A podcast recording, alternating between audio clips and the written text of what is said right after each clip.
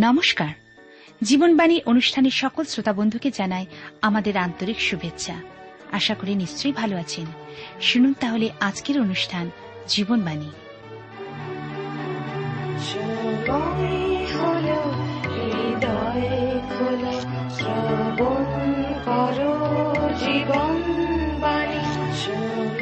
আমাদের জীবনে মনোনয়ন করতে হবে আমরা ঈশ্বরের দিকে দৃষ্টিপাত করব না জগতের দিকে? আমাদের সমস্ত অন্তঃকরণ মন প্রাণ দিয়ে ঈশ্বর প্রভুকে ও প্রতিবাসীকে ভালোবাসব না নিজের ইচ্ছা অনুসারে চলব? ঈশ্বরের উপর নির্ভর, জীবনের পথ জ্ঞাত করবে। কিন্তু নিজের ইচ্ছাশক্তি ও জগতের উপর নির্ভর হচ্ছে ক্ষণস্থায়ী এবং আনন্দজনক পথের নির্দেশ দেবে। আর এ বিষয়ে জানতে হলে আপনাকে অবশ্যই শুনতে হবে আজকের জীবনবাণীর আলোচনা।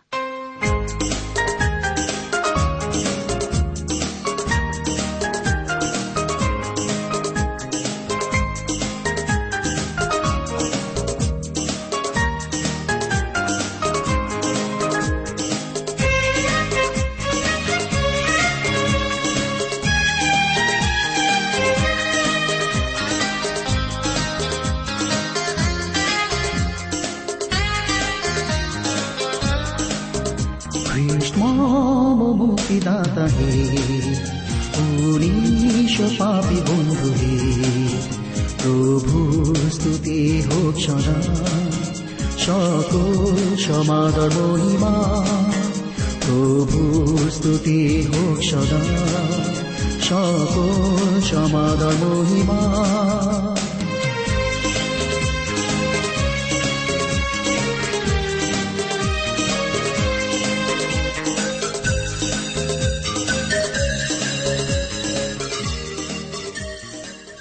প্রিয় শ্রোতা বন্ধু, প্রভু যীশু খ্রিস্টের মধুর নামে আপনাকে জানাই আমার আন্তরিক প্রীতি শুভেচ্ছা ও ভালোবাসা এবং আজকের এই অনুষ্ঠানে সাদর অভ্যর্থনা। গত অনুষ্ঠানে আমরা সেই যুদ্ধের কথা শুনছিলাম, যেখানে রাজা দাউদের সেনাধ্যক্ষ জোয়াবের সুপরামর্শ ও স্থির সিদ্ধান্তকে আমরা যেন আত্মিক জীবনে অনুসরণ করতে পারি, সেই বিষয়ে বলেছিলাম। আমাদের আন্তরিক প্রার্থনা সাহস করো আমাদের জাতির জন্য, ঈশ্বরের নগর সকলের জন্য। নিজেদের বলবান করি, ঈশ্বর তাঁর মঙ্গল ইচ্ছা পূর্ণ করুন।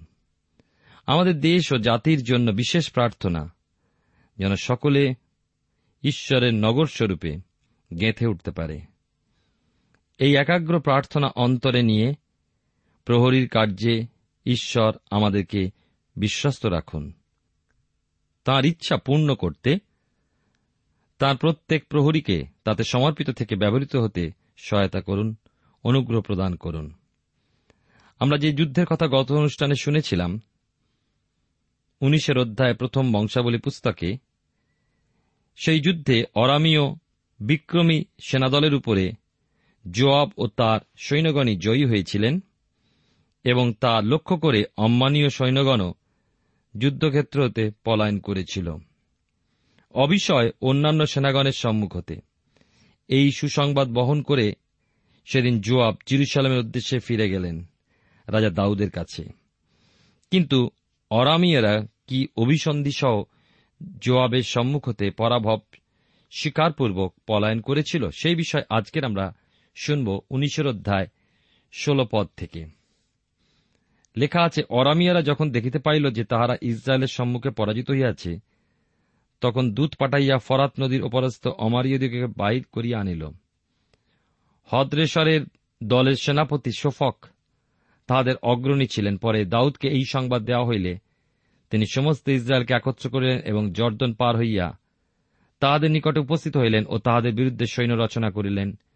আর দাউদ অরামিয়দের বিরুদ্ধে সৈন্য রচনা করিলে তাহারা তাঁর সহিত যুদ্ধ করিল।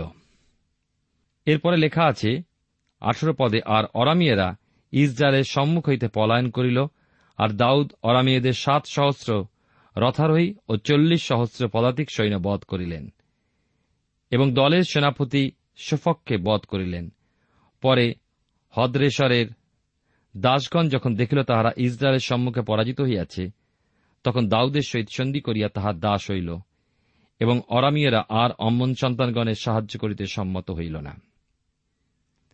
আমরা দেখি যে তারা অতিরিক্ত সৈন্য আনয়নের উদ্দেশ্যে পলায়ন করেছিল। প্রথমবার যুদ্ধে দাউদ স্বয়ং যোগদান করেননি। তাহলে লক্ষ্য করুন যে দাউদ অম্মনীয়দের সঙ্গে শান্তি স্থাপনের উদ্দেশ্যেই নিজে যুদ্ধে গেলেন না। যদি তার মধ্যে যুদ্ধগত মনোভাব থাকত, তবে তার উগ্র প্রচণ্ড স্বভাব প্রদর্শন করে নিজেই যুদ্ধে লিপ্ত হতেন। তিনি দেখেছেন একটা বিরোধী দলরূপে অম্মনীয়গণ নিজেরাই তার বিরুদ্ধে যুদ্ধ ঘোষণা করেছে। অতএব তিনি নিজে বিদ্রোহী হলেন না। কিন্তু রাজা হিসাবে যা করণীয়, শান্তি রক্ষার্থে শুধুমাত্র জোয়াবকে পাঠিয়ে দিয়েছিলেন। কিন্তু অম্মনীয়গণ পরাজিত হয়ে পলায়ন করলেও তা সেই যুদ্ধের শেষ ছিল না। অথচ তারা অতিরিক্ত সৈন্য সমাবেশ ঘটালে দাউদ আর কি করতে পারেন? তাই দ্বিতীয়বার তিনি নিজেই জয়ের উদ্দেশ্যে এই যুদ্ধে যোগদান করলেন। আর জয়ের প্রত্যাশা না করে যুদ্ধে যোগদান করা নিশ্চয়ই শোচনীয় ও দুঃখজনক। অতএব যারা প্রশ্ন রাখে যে ঈশ্বর যদি শান্তিপ্রিয়, তাহলে দাউদের যুদ্ধ সংবাদকে তুলে ধরার জন্য বংশাবলী পুস্তককে গুরুত্বপূর্ণ দৃষ্টিভঙ্গিতে কেন দেখেছেন? তারা এই বিষয়ে লক্ষ্য রাখুন যে ঈশ্বর মানুষকে রক্ষাই করতে চান। কিন্তু ঈশ্বরের লোক দাউদ আপনা হতে এগিয়ে আসা যুদ্ধপিপাসু অম্মনীয়দেরকে প্রথমবার শুধুমাত্র বাধা প্রদানই করেছেন। জয়ের উদ্দেশ্যে সেনা নিয়োগ করতে বলেননি জবকে কিন্তু দ্বিতীয়বার পুনরায় যুদ্ধপিপাসু ওই অরামীয়গণকে পরাজিত করার মনোভাব নিয়ে দাউদ যুদ্ধে যোগদান না করে কি করতে পারেন? বারবার এই শত্রুতাকে দমন না করে কোনো উপায় আছে কি? প্রিয় শ্রোতাবন্ধু, প্রিয় ভাই ও বোন, আমরা বাস করি এক পাপপূর্ণ জগতে। যে জগৎ ঈশ্বর সুন্দররূপে সৃষ্টি করেছিলেন বটে। কিন্তু মানুষের পাপ প্রযুক্ত হয়ে গিয়েছে কলুষিত। সেখানে অপরাধীদের প্রতি আইন প্রয়োগ বাঞ্ছনীয়। যেন তারা যথোপযুক্ত শান্তি প্রাপ্ত হয়। ঈশ্বর চান এই জগতে আমরা যতদিন বাস করছি, বলবান লোক যেন সশস্ত্র সজ্জিত থেকে তার গৃহকে রক্ষা করে। আমাদের নিজস্ব গৃহকে রক্ষা করা কর্তব্য। দাউদ যখন এই সংবাদ পেলেন যে অরামীয়গণ অধিক সৈন্যসহ পুনরায় যুদ্ধার্থে এসেছে, দাউদ সমস্ত ইসরায়েলকে একত্রিত করে যুদ্ধে সৈন্য রচনা করলেন। ঈশ্বরের অভিষেক প্রাপ্ত দাউদ ঐশ্বরিক শান্তি রক্ষা করেও এই যুদ্ধে যোগ দিতে বাধ্য হলেন। এই যুদ্ধে ইসরায়েল বিজয়ী হয়ে অরামীয়দের করেছিল পরাজিত। অরামীয় হদ্রেশর দাউদের সঙ্গে সন্ধি করে দাউদের দাস হল আর কখনো অম্মনীয়দের সাহায্যার্থে সম্মত হল না। কিন্তু এর অর্থ তো এই নয় যে আমাদের ঈশ্বর রক্তপাতের সমর্থক। তিনি মানুষের বিনাশ চান না, চান মানুষের উদ্ধার। প্রিয় শ্রোতাবন্ধু প্রিয় ভাই বোন, আপনি জীবনবাণীর অনুষ্ঠান শুনছেন। এখন আমরা প্রথম বংশাবলী তার কুড়ির অধ্যায় থেকে আলোচনা করব। আমরা এখানে দেখব যে অম্মনীয়গণ দাউদের তথা ইসরায়েলের শত্রু হয়েছিল, ছিল পলেষ্টীয়গণের শত্রু। শত্রু রাজ্যের সঙ্গে কোনো আপোষ নয়, শয়তান শত্রুর সঙ্গেও কোনো আপোষ চলে না। না পার্থিব ক্ষেত্র যেমন চলে না, তেমনি চলে না আত্মিক জগতেও। সে বিষয়ে লক্ষ্য করি এই অধ্যায়। প্রথম বংশাবলী তার কুড়ির অধ্যায়। প্রথম তিন পদে লেখা আছে, পরে যখন বৎসর ফিরিয়া আসিল, সেই সময় অর্থাৎ রাজবর্গের যুদ্ধে গমন সময় জোয়াব সৈন্য বল লইয়া গিয়া অম্মন সন্তানের দেশ উৎসন্ন করিলেন আর রব্বাতে গিয়া তাহা অবরোধ করিলেন। কিন্তু দাউদ জিরুসালামে থাকিলেন, পরে জোয়াব রব্বাকে আঘাত করিয়া ভূমিষ্যাত করিলেন আর দাউদ তাহাদের রাজার মস্তক হইতে মুকুট লইলেন। আর জানা গেল তাহা এক তালন্ত স্বর্ণ পরিমিত এবং মণিতে ভূষিত আর তাহা দাউদের মস্তকে অর্পিত হইল। এবং তিনি ওই নগর হইতে অতি প্রচুর লুটদ্রব্য বাহির করিয়া আনিলেন। আর তিনি তথাকার লোকদিওকে বাহির করিয়া আনিয়া করাতের দ্বারা, লৌহের মই দ্বারা ও কুড়ালির দ্বারা ছেদন করিলেন। দাউদ অম্মন সন্তাদের সমস্ত নগরের প্রতি এইরূপ করিলেন। পরে দাউদের সমস্ত লোক জিরুসালামে ফিরিয়া গেলেন। আমি আপনাদের কাছে প্রথম বংশাবলী কুড়ির অধ্যায়ে প্রথম তিনটি পদ পাঠ করেছি। এই ক্ষেত্রে প্রথম আক্রমণকারী আমরা দেখি জোয়াবকে। আমরা এর পূর্বেও দেখেছি যে দাউদ সদয় ব্যবহার করলেও অম্মনীয়গণ ভুল সন্দেহ করায় ইসরায়েলের বিরুদ্ধে দাঁড়িয়েছিল। তাদেরই ছিল যুদ্ধগত মনোভাব। অম্মনের অপমান দাউদ সহ্য করেছিলেন। কিন্তু যেহেতু প্রথম আক্রমণকারী হয়ে অম্মনীয়রা যুদ্ধে লিপ্ত হয়েছিল, সেহেতু ইসরায়েল ও অম্মনীয়দের মধ্যবর্তী সম্পর্ক হয়ে উঠেছিল তিক্ত। প্রথমে দাউদ তাদের সঙ্গে যুদ্ধে লিপ্ত না হলেও দ্বিতীয়বার যোগদান করেছিলেন এবং জয়প্রাপ্ত হয়েছিলেন। কিন্তু যুদ্ধের মনোভাব অম্মনীয়দের মধ্যে থেকেই গিয়েছিল ইসরায়েলের প্রতি। আর জোয়াবি এখন প্রথম আক্রমণকারী হয়ে যুদ্ধ ঘোষণা করেছেন। তাদের দেশ উৎসন্ন করে ফেললেন। কিন্তু এবারেও দাউদ গেলেন না, রয়ে গেলেন জিরুসালামে। ফল কি হয়েছিল? আমোস ভাওবাদীর পত্রে তিনের অধ্যায় তিন পদে পড়ি, এক পরামর্শ না হইলে কি দুই ব্যক্তি একসঙ্গে চলে? প্রিয় শ্রোতা বন্ধু যদি আপনিও মন্দের সঙ্গে চলতে থাকেন, তাহলে বুঝতে হয় আপনি মন্দের সমর্থক। নীতিনিয়ম ভঙ্গ এক শ্রেণির মানুষ প্রশংসনীয় বলে মনে করে। মন্দকে কিন্তু সর্বদা প্রতিরোধী করতে হবে। সৎ ও অসৎ এর মধ্যে ভালো মন্দের মধ্যে কোন রকম যোগাযোগ রাখা উচিত নয়। দুটি সম্পূর্ণ বিপরীত ধর্মী। কিন্তু দাউদ রয়ে গিয়েছেন জিরুসালামে এই যুদ্ধের সময়। বৎসেবার প্রতি যে পাপ, তা এই সময় দাউদ সাধন করেছিলেন। কিন্তু এই বংশাবলী পুস্তকে কি সেই বিষয়ের উল্লেখ রয়েছে? নেই, তার কারণ ঈশ্বর তা ক্ষমা করেছেন। আর যা ক্ষমা করেন, তা আর তিনি স্মরণ করেন না। ঈশ্বর একথাই জানিয়েছেন, তিনি আমাদের পাপ সকল ক্ষমা করেন, আর তা স্মরণ করেন না। লক্ষ্য করিন, যেমন অম্মনীয়গণ ইসরায়েলের শত্রু, তেমনি শত্রু হিসাবে গণিত পলেষ্টীয়রাও। চার থেকে আট পদে পাই কুড়ির অধ্যায়। পলেষ্টীয়দের মধ্যবর্তী তিনজন হত হয়েছিল দাউদ ও দাউদের লোকের দ্বারা। গলিয়াতকে হত্যা করেছিলেন বালক দাউদ, আর পলেষ্টীয়গণ ছিল দাউদের তথা ইসরায়েল জাতির কঠোর শত্রু। আর তা ছিল দাউদের জীবনকালে। আজ খ্রিস্টবিশ্বাসের জীবনেও এমন নিষ্ঠুর, কঠোর শত্রুর আক্রমণ ও প্রতিবন্ধকতা দেখা যায়। আমাদের যুদ্ধ তাই স্বর্গীয় স্থানে আত্মিক দুষ্টতার বিরুদ্ধে। সেই জন্য আমরা উপভোগ করতে চাই ঈশ্বরের উদ্দেশ্যে সমগ্র যুদ্ধসজ্জা পরিধানের সুফল। না, আমাদের যুদ্ধ যাত্রা করতে হবে না কারও বিরুদ্ধে, কিন্তু স্থির ও অবিচলভাবে দাঁড়াতে হবে। যদি আপনি ঈশ্বরের সন্তান হয়ে থাকেন, অর্থাৎ ঈশ্বরের সন্তান বলে আখ্যাত হয়ে থাকেন, আপনি ঈশ্বরের এক সৈনিক। সেজন্য ঈশ্বরের সমস্ত যুদ্ধসজ্জা পরিধান করে ঈশ্বরের উদ্দেশ্যে সুদৃঢ় হতে হবে। যুদ্ধ আমাদের করতে হবে না, দৃঢ় অবিচল হয়ে দাঁড়াতে হবে। আর যদি ঈশ্বরের পক্ষ অবলম্বন করে ঐশ্বরিক সত্যের সুস্থির থাকি, যদি সুদৃঢ়ভাবে ঈশ্বরের বিষয় দাঁড়াতে পারি, তবে মনে রাখব আমরা এক যুদ্ধক্ষেত্রে। সেই যুদ্ধ আপনি চান বা নাই চান, আগ্রহ করুন বা নাই করুন, যুদ্ধ আপনার জীবনে রয়েছে। যুদ্ধ রয়েছে আমার জীবনেও, আর সর্বশক্তিমান ঈশ্বর আমাদের সহায় থেকে সকল যুদ্ধে নেতৃত্ব দেন। আমার জীবনে আমি জয় অনুভব করেছি। আমার পরাজয় ঈশ্বর আনন্দিত নন, আবার কুপিত নন। বরং তিনি আমাকে অনুযোগ করেন, শাসন করেন, যেন আগামী বিচারের দিনে আমাকে দণ্ড ভোগ করতে না হয়। আমাকে সংশোধন করার জন্য বিভিন্ন অবস্থার মাধ্যমে তিনি আমাকে বহন ও পালন করেন। এমতো অবস্থায় লক্ষ্যে বা প্রত্যাশিত স্থানে পৌঁছাতে বিলম্ব ঘটলেও জানি তিনি আমাকে পথের মধ্যে অশুদ্ধ অবস্থায় পরিত্যাগ করবেন না। আমি ইচ্ছা করি যেন তার প্রকাশ প্রাপ্তিতে তার সঙ্গে মিলিত হয়ে প্রকাশমান হই আর তিনি আমার বিশ্বাস ও আগ্রহকে সমাধার করেন। লক্ষ্যে তিনি পৌঁছে দেবেনই। প্রিয় বন্ধু, আপনি বলবান ও সাহসী হয়ে তার সঙ্গে গমন করুন, বিজয়ী হবেন। প্রেরিত পৌলের সত্যপদেশের শিক্ষাকে গ্রহণপূর্বক তাকে স্মরণে রেখে পথ চলিয়ে আসুন, যা ইফিসীয়দের প্রতি পত্রের ছয়ের অধ্যায় তেরো পদে তিনি প্রকাশ করেছেন। এই জন্য তোমরা ঈশ্বরের সমগ্র যুদ্ধসজ্জা গ্রহণ করো, যেন সেই কুদিনে প্রতিরোধ করিতে এবং সকলই সম্পন্ন করিয়া দাঁড়াইয়া থাকিতে পারো।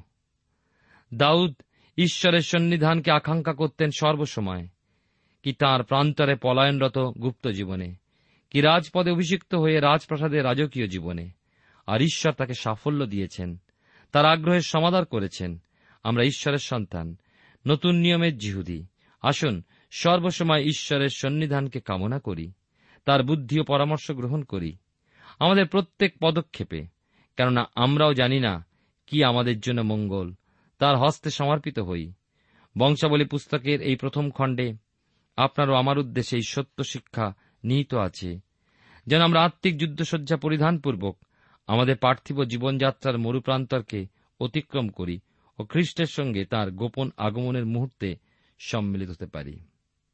দাউদ ছিলেন ঈশ্বরের একজন মহান ব্যক্তি। তার জীবন কাহিনী, আলোচনা অধ্যয়নের মাধ্যমে আমরা দেখতে পাই ঈশ্বরের মনের মতো ব্যক্তি হলেও জীবনে যে তার দুর্বলতা আসেনি এমন নয়। ঈশ্বর জানেন আমরা ধুলিমাত্র, মানুষ অর্থাৎ মৃন্ময় মানুষ পাপ, দুর্বলতার স্বভাব সম্পন্ন হলেও, যখন পিতা ঈশ্বরের কাছে পাপ স্বীকার করে ও ক্ষমা প্রার্থনা করে, তখন তিনি ক্ষমা না করে পারেন না। যেহেতু পাপকে তিনি ঘৃণা করেন, পাপিকে নয়। যেহেতু তিনি ক্ষমাশীল ঈশ্বর, সেহেতু তিনি আমাদেরকে আজও এখন অনুগ্রহ প্রদান করে আসছেন। তিনি আর সেই পাপ স্মরণ করবেন না। তেমনভাবেই উড়িয়ে স্ত্রী, বৎসেবা সংক্রান্ত যে ঘটনা দাউদের জীবনে ঘটে গিয়েছে, তাও ঈশ্বর ক্ষমা করলেন বটে। কিন্তু ন্যায়বান ঈশ্বর তার পাপকে জগতের সম্মুখে তুলে ধরলেন না। এমন নয়। মতিলিখিত সুষমাচারে প্রভু যীশু খ্রিস্টের বংশ তালিকা লক্ষ্য করলে দেখা যায়, এ বিষয়ে সাক্ষ্য। এ ব্যতি রেখেও দাউদ বৎসেবার প্রথম সন্তানটিকে ঈশ্বর জীবিত রাখেননি। এই সমস্তের দ্বারা বোঝা যায়, ঈশ্বর পাপ ক্ষমাকারী, পাপ পোষণকারী নন। পাপ হতে শুদ্ধ হতেই হয়, কেননা পাপ সহ স্বর্গরাজ্যে প্রবেশ অসম্ভব। ঈশ্বরের রাজ্যে তো নিশ্চয়ই অসম্ভব। কিন্তু ঈশ্বর দাউদের অপর একটা পাপকে বিশেষ গুরুত্ব দিয়েছেন, যার উল্লেখ আমরা আজকের পাব একুশের অধ্যায়। একুশের অধ্যায় আমরা যখন পাঠ করি, তার প্রথম পদ লক্ষ্য করি, ছশো তিপ্পান্ন পৃষ্ঠায়, আর শয়তান ইসরায়েলের প্রতিকূলে দাঁড়াইয়া ইসরায়েলকে গণনা করিতে দাউদকে প্রবৃত্তি দিল। বিষয়বস্তু লোক গণনায় দাউদের পাপ, এই পাপ বৎসেবা সংক্রান্ত বিষয় হতে গুরুতর। কেন? কারণ আত্মিক দৃষ্টিকোণ হতে এই লোক গণনার কাজটি দাউদের পক্ষে পাপ বলে গণিত হয়েছিল ঈশ্বরের কাছে। ঈশ্বরের সঙ্গে তার ও ইসরায়েল জাতির ব্যক্তিগত সম্পর্কতে এই পাপ প্রভাব বিস্তার করে, অর্থাৎ আক্রমণ করে। তাই দাউদকে অন্তরে প্রবৃত্তি প্রদানকারী শয়তানে দেখতে পাই প্রকৃত অপরাধী হিসাবে। বৎসেবার সংক্রান্ত পাপটা ছিল দাউদের ব্যক্তিগত তার মাংসের পাপ। গীতসঙ্গীতার পুস্তক একান্নর গীতে প্রথম পদেই পড়ি, হে ঈশ্বর, তোমার দয়ানুসারে আমার প্রতি কৃপা করো। তোমার করুণার বাহুল্য অনুসারে আমার অধর্ম সকল মার্জনা করো।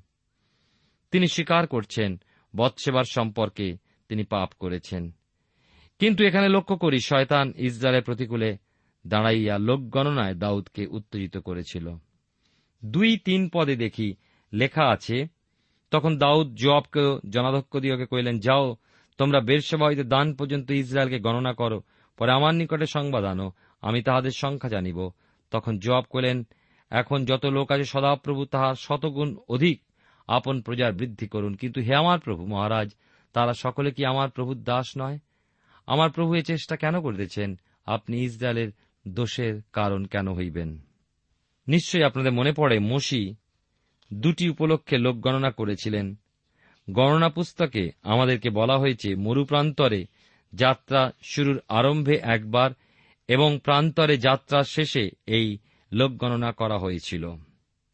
অথচ সেক্ষেত্রে ঈশ্বরের দৃষ্টিতে পাপ গণিত হল না, কিন্তু এখানে কেন হল?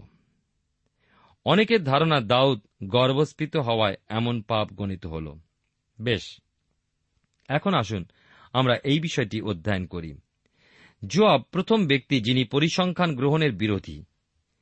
আজকের দিনে সমস্ত কিছুই গণনার মাধ্যমে হতে চলেছে।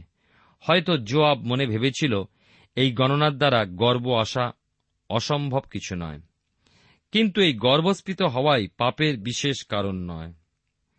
আমরা একটু পড়ি। বাইবেলের পুরাতন নিয়মে জিরোমীয় ভাববাদী পুস্তক। এই পুস্তকের নয়ের অধ্যায় তেইশ চব্বিশ পদে সদাপ্রভুর মুখনির্গত বাক্য এই। জ্ঞানবান আপন জ্ঞানে শ্লাঘা না করুক, বিক্রমী আপন বিক্রমে শ্লাঘা না করুক, ধনবান আপন ধনে শ্লাঘা না করুক, কিন্তু যে ব্যক্তি শ্লাঘা করে, সে এই বিষয়ে শ্লাঘা করুক যে সে বুঝিতে পারে ও আমার এই পরিচয় পাইয়াছে যে আমি সদাপ্রভু পৃথিবীতে দয়া, বিচার ও ধার্মিকতার অনুষ্ঠান করি, কারণ এই সকলেতে আমি প্রীত ইয়া সদাপ্রভু কহেন। রাজা দাউদ লোকগণনা করে ঈশ্বরকে সন্তুষ্ট করতে পারেননি। তার কারণ দাউদ নিজে ঈশ্বরেতে আনন্দিত না হয়ে হয়েছিল আপন শক্তিতে। সেই জন্য লোকগণার উদ্দেশ্যে তার মধ্যে যা ছিল তা হল অবিশ্বাস। ঈশ্বরেতে বিশ্বাস ও নির্ভরশীলতা না রেখে তিনি বিশ্বাস ও নির্ভরশীলতা রেখেছিলেন সে সময় লোকসংখ্যার উপরে। তাই এই পরিসংখ্যান ঈশ্বরের অভিপ্রেত ছিল না। লোকগণনার কার্যটি ঈশ্বর পাপ হিসাবে গণ্য করলেন। চার থেকে আট পদে পাই একুশের অধ্যায় প্রথম বংশাবলী পুস্তকে। ইসরায়েল বা ইসরায়েলে দাউদের ছিল এগারো লক্ষ খড়গধারী জিহুদায় পাঁচ লক্ষ খড়গধারী তাও লেবি ও বিন্নামিন গোত্র ব্যতি রেখে। মসির সময় ছিল ছ লক্ষ। যার দরুন মসিহতে দাউদের কত অধিক লোক প্রমাণিত হয়। কি আশ্চর্য! সামান্য এক বালক মেষপালক হতে আজ এই অবস্থা এসেছেন দাউদ। সেই সময় গলিয়াতকে বধ করেছিলেন বটে, কিন্তু জেনেছিলেন, কি লোক গণনা করতে? জানতেন না, সৈন্য সংখ্যা গণনা করতে। হিসাব নিতে আকাঙ্ক্ষিত ছিল না। তাহলে কখন তিনি এত সাহস পেলেন? সেদিন তার ছিল ঈশ্বর নির্ভর এক জীবন। তাই পেরেছিলেন। মাত্র পাঁচটা পাথর, একখানা ফিঙে সহ এগিয়ে যেতে। প্রিয় শ্রোতা বন্ধু, প্রিয় ভাই বোন, এই হয়। যখন আপনার পাশে থাকে লোকবল, স্বজন ও প্রিয়বর্গের বেষ্টন, যখন থাকে আপনার অর্থবল, নাম, যশ, অথবা আপনার শারীরিক সক্ষমতা, সামর্থ্য, তখন আপনার ঈশ্বরের প্রয়োজনীয়তা থাকে না। সর্বশক্তিমান ঈশ্বর, যিনি অদৃশ্য থেকে যান, মনের ও দৃষ্টির বাইরের আড়ালে, তার অভাবও অনুভব করবেন না, তখন তার প্রয়োজনীয়তা উপলব্ধি করা যায় না। কিন্তু মানুষ সর্বশক্তিমান ঈশ্বরের প্রয়োজনীয়তা তখনই অনুভব করে যখন তার হাতে থাকে, মাত্র পাঁচখানা পাথর ও একখানা ফিঙ্গার নেয়। সামান্য অর্থ বা সামান্য মানুষের বল অথবা একেবারে নিঃস্ব অবস্থায়। প্রিয় শ্রোতাবন্ধু, প্রিয় ভাই বোন, আমায় ভুল বুঝবেন না। অর্থ, জ্ঞানবিদ্যা, মানুষের সঙ্গ সমস্তই প্রয়োজন আমাদের রয়েছে একথা ঠিক। কিন্তু ঈশ্বরকে অতিক্রম করে নয় বা ঈশ্বরের আগে নয়, ঈশ্বর ব্যতি রেখেও নয়। মানুষের জীবনে, ব্যক্তিগত জীবনে দেশ রক্ষার্থে এক নগর রক্ষার্থে সমস্ত কিছুতে এ সকলের বিশেষ প্রয়োজন। ঈশ্বর সেই চিন্তা ও প্রয়োজনীয়তাকে অস্বীকার করেন না। তাই মানুষ সৃষ্টির পূর্বে তার সকল প্রয়োজনীয় বিষয় সৃষ্টি করেছেন। সব কিছু শেষে মানুষকে সৃষ্টি করেছেন। কিন্তু আমাদের এ বিষয় ভুলে গেলে চলবে না। যে আদিতে ঈশ্বর ছিলেন, তিনি অনাদি এবং তিনি অনন্ত। অতএব আমাদের জীবনের সমস্ত বিষয়ের শুরুতে ঈশ্বরকে স্থান দেওয়া চাই। ঈশ্বরেতে নির্ভরশীলতা চাই, জীবনের শেষেও তাঁর সঙ্গেই মিলিত হওয়া চাই। খ্রিস্টতেই শুরু, খ্রিস্টতেই শেষ, সর্বসময় খ্রিস্ট নির্ভর হওয়া প্রয়োজন। আমরা দেখি আমাদের ঘটনায় ফিরে আসি। জোয়াব দাউদের এই লোকগণনার পরিকল্পনাকে অনুযোগ করলেন না। দিলেন সুপরামর্শ, এ করলে হে প্রভু মহারাজ, আপনি ইসরায়েলের দোষের কারণ হয়ে পড়বেন, আপনি বিরত হন এ কাজ হতে। কিন্তু না, দাউদ এই পরামর্শ গ্রহণ করলেন না। আজকে মানুষ হাইড্রোজেন বোম, অ্যাটম বোমে আস্থা রেখেছে। কিন্তু আস্থা রাখতে হয় সকল কিছুর কার্যসাধক ঈশ্বরে। ভ্রান্ত বিষয় আস্থা পোষণ ঈশ্বরের প্রতি সন্দেহ প্রবণ করে তোলে। দাউদের বিশাল পাপ হল অবিশ্বাস। মূল পাপ গিয়ে দাঁড়ায় কোথায়? ঈশ্বরে অবিশ্বাস। এই অবিশ্বাসের পশ্চাতে রয়ে যায় শয়তান, দিয়াবলের প্রবৃত্তি। সে সর্বদা ঈশ্বরের সন্তানকে ভ্রান্ত করণার্থে বিশ্বাস ও আস্থা পোষণ করতে প্রবৃত্তি দেয় অর্থ সম্পদে, মানুষের বলে, আত্মীয়তার বন্ধনে, বিদ্যা বুদ্ধি জ্ঞানে, নামে যশে, সমস্ত পার্থিব নাশমান বিষয়। শুধুমাত্র ঈশ্বরে নয়, এ হল পরিসংখ্যান গ্রহণের পাপ। আজকে মানুষ বিশ্বাসী, গণিত শাস্ত্রে সৃষ্টিকর্তাতে নয়, বিশ্বাসী কম্পিউটারে, হিসাব নিকাশে, কিন্তু খ্রিস্টেতে নয়। বিশ্বাসী পরিসংখ্যানে, প্রভু যিশুর নামে নয়। দাউদ এই শিক্ষা প্রাপ্ত হয়েছিলেন। শুনুন তাঁরই মুখ হতে একশো আঠেরোর গীতে আট নয় পদে, মনুষ্যে নির্ভর করণ অপেক্ষা, সদাপ্রভুর স্মরণ লওয়া উত্তম। প্রধান বর্গে নির্ভর করণ অপেক্ষা, সদাপ্রভুর স্মরণ লওয়া উত্তম। আবার পাই একাত্তরে গীতটির প্রথম পদে, সদাপ্রভু, আমি তোমার স্মরণ লইয়াছি, আমাকে কখনো লজ্জিত হইতে দিও না। এক গভীর অন্তর্দৃষ্টি সম্পন্ন প্রশ্ন নিয়ে নিজেদের অনুসন্ধান করে দেখিয়ে আসুন। সত্যি কি আমি ঈশ্বরে নির্ভরশীল? সত্যি কি ঈশ্বরেতে আমার পূর্ণ বিশ্বাস রয়েছে? কারণ বাইবেলের নতুন নিয়মে ইব্রিয়দের প্রতি পত্রে লেখা আছে, বিনা বিশ্বাসে কাহারও প্রীতির পাত্র হওয়া সাধ্য নয়। প্রভু যীশু বলেছেন, সেই সহায় অর্থাৎ পবিত্র আত্মা আসিয়া পাপের সম্বন্ধে জগৎকে দোষী করবেন। পাপের সম্বন্ধে কেননা তারা আমাতে বিশ্বাস করে না। যোহন লিখিত সুষমাচারের ষোলো অধ্যায় সাত থেকে নয় পদের মধ্যে এই বিষয়ে আমরা দেখি। আবার রোমিওদের প্রতি পত্রে প্রেরিত পোল বলছেন, চোদ্দ অধ্যায় তেইশ পদে, আর যাহা কিছু বিশ্বাসমূলক নয়, তাহাই পাপ। আর এই ছিল দাউদের পাপ তৎকালে, তা ছিল বাস্তবিকভাবেই গুরুতর পাপ। তিনি সত্যর উপলব্ধিও করলেন, কি ভয়ঙ্কর পাপ তিনি সাধন করেছেন। অতএব ন্যায়বান ও ধার্মিক ঈশ্বর আমাদের তিনি যেমন দাউদকে সুযোগ দিয়েছিলেন, ঠিক তেমনি আমাদেরও দেন। কেননা এখন দাউদ স্বীকার করেছেন যে তিনি অজ্ঞানে কর্ম করেছেন এবং সেই পাপের ক্ষমা প্রার্থনাও চাইলেন। যে বিষয়ে আমরা আগামী অনুষ্ঠানে শুনব। ঈশ্বর আপনার জীবনে মঙ্গল করুন। প্রার্থনায় যাই প্রভু, তোমায় ধন্যবাদ দিই তোমার পবিত্র বাক্যের জন্য। সাহায্য করো যেন আমরা তোমার বাক্যের মধ্যে থেকে দুর্বল বিষয় এবং তোমার প্রতিজ্ঞা সকল বিষয় থেকে শিখতে পারি এবং মন্দকে ত্যাগ করে উত্তমের পথে ধাবন করতে পারি। সঙ্গে থাকো। যিশুর নামে প্রার্থনা চাই। আমেন।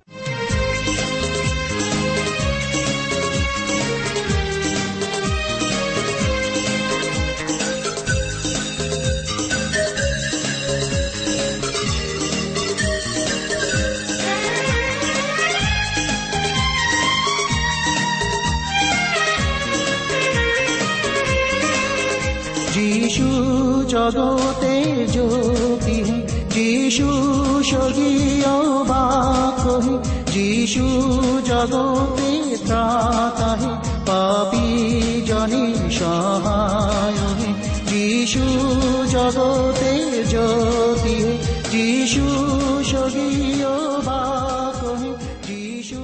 প্রিয় শ্রোতা বন্ধু, এতক্ষণ শুনে বাইবেল থেকে জীবনবাণীর আজকের আলোচনা। আমাদের অনুষ্ঠান কেমন লাগল? যদি এই বিষয়ে আপনি আরও কিছু জানতে চান এবং আপনার যদি বাইবেল না থাকে তাহলে বাইবেল ছাড়া এই অনুষ্ঠান আপনি কেমনভাবে বুঝতে পারছেন? আমাদের ঠিকানায় শীঘ্রই লিখে জানান। আমরা খুব খুশি হব যদি আপনি চিঠির সাহায্যে বা ফোনে এস এম এস এ অথবা ইমেলের সাহায্যে আমাদের সাথে যোগাযোগ করেন। আমাদের ঠিকানা হল Jibonbani T W R India, post box number এক ছয় নয় দুই পাঁচ, কলকাতা, সাত লক্ষ চৌত্রিশ। আবার বলছি Jibonbani T W R India post box number এক ছয় নয় দুই পাঁচ, কলকাতা সাত শূন্য শূন্য শূন্য তিন চার। আমাদের ইমেলের ঠিকানা হল Bengali TTV at radio eight eight two dot com আবার বলছি Bengali TTV at radio eight eight two dot com আমাদের phone number two four three eight double zero four five two four three eight double zero four five এবং আমাদের mobile নাম্বারটা লিখে নিন nine four double three four nine seven two three five আবার বলছি nine four double three four nine seven two three five আজকের সময় এখানেই শেষ। বিদায় নিচ্ছি। নমস্কার।